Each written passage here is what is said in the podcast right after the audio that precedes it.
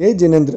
Terapanth professor forum Hyderabad द्वारा प्रसारित जैन कथा रत्नमाला की अगली कड़ी में आज हम जानेंगे कैसे एक राजा का मानभंग इंद्र ने किया और फिर कैसे उस राजा ने अपने स्वाभिमान की रक्षा की, जिसे देख इंद्र भी राजा के चरणों में नतमस्तक हो गया। तो आइए सुने हम कथा राजा दशार्णभद्र की। अनेकांतवाद के उपदेशक युग दृष्टा 24वें तीर्थंकर भगवान महावीर एक बार दशान भद्रपुर पधारे। वहां दशान भद्र राजा का आधिपत्य था। वह भगवान का परम भक्त था। उसके यह नियम था कि जब तक वह यह संवाद ना सुन ले कि भगवान महावीर आज अमुक स्थान में सुख साता से विराजमान है, वह भोजन नहीं करता।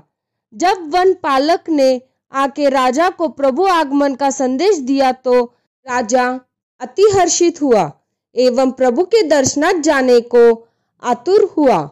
दूसरे ही क्षण राजा ने सोचा, क्यों ना मैं भगवान के दर्शन करने ऐसे ऐश्वर्य के साथ जाऊं जैसे ऐश्वर्य से आज तक कोई न गया हो। उत्साह उमंग के साथ साथ मन में अभिमान का वेग भी बढ़ने लगा। राजा ने भव्यतम तैयारी करने का आदेश दिया और उसी के अनुरूप चतुरंगिनी सेना, आभूषणों से सज्जित अनेक हाथी, घोड़े व रथों की पंक्तियां आ खड़ी हुई, जिसमें राजा का हाथी तो मानो देवेंद्र के हाथी जैसा लग रहा था। इस प्रकार गाजे बाजे की जय घोष से दशो दिशाओं को पूरित करता हुआ राजा आगे बढ़ने लगा।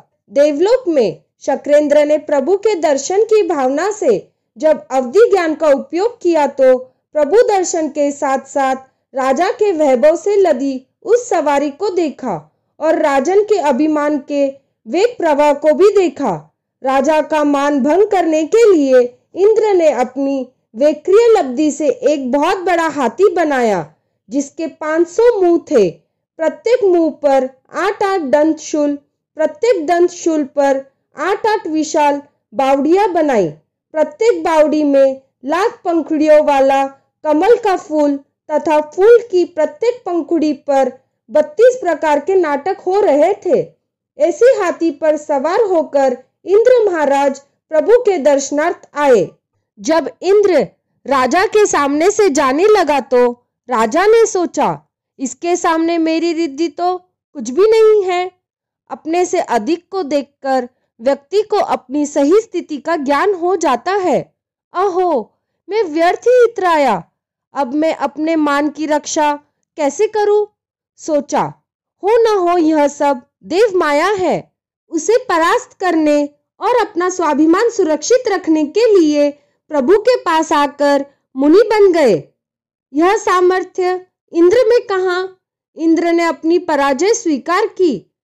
मुनि के पैरों में पड़कर इस अद्भुत त्याग की मुक्त कंठ से स्तवना करते हुए क्षमा याचना की। दशार्णभद्र मुनि अपने उत्कट तप के द्वारा केवल ज्ञान प्राप्त कर मोक्ष में पधारे। ओम अरहम।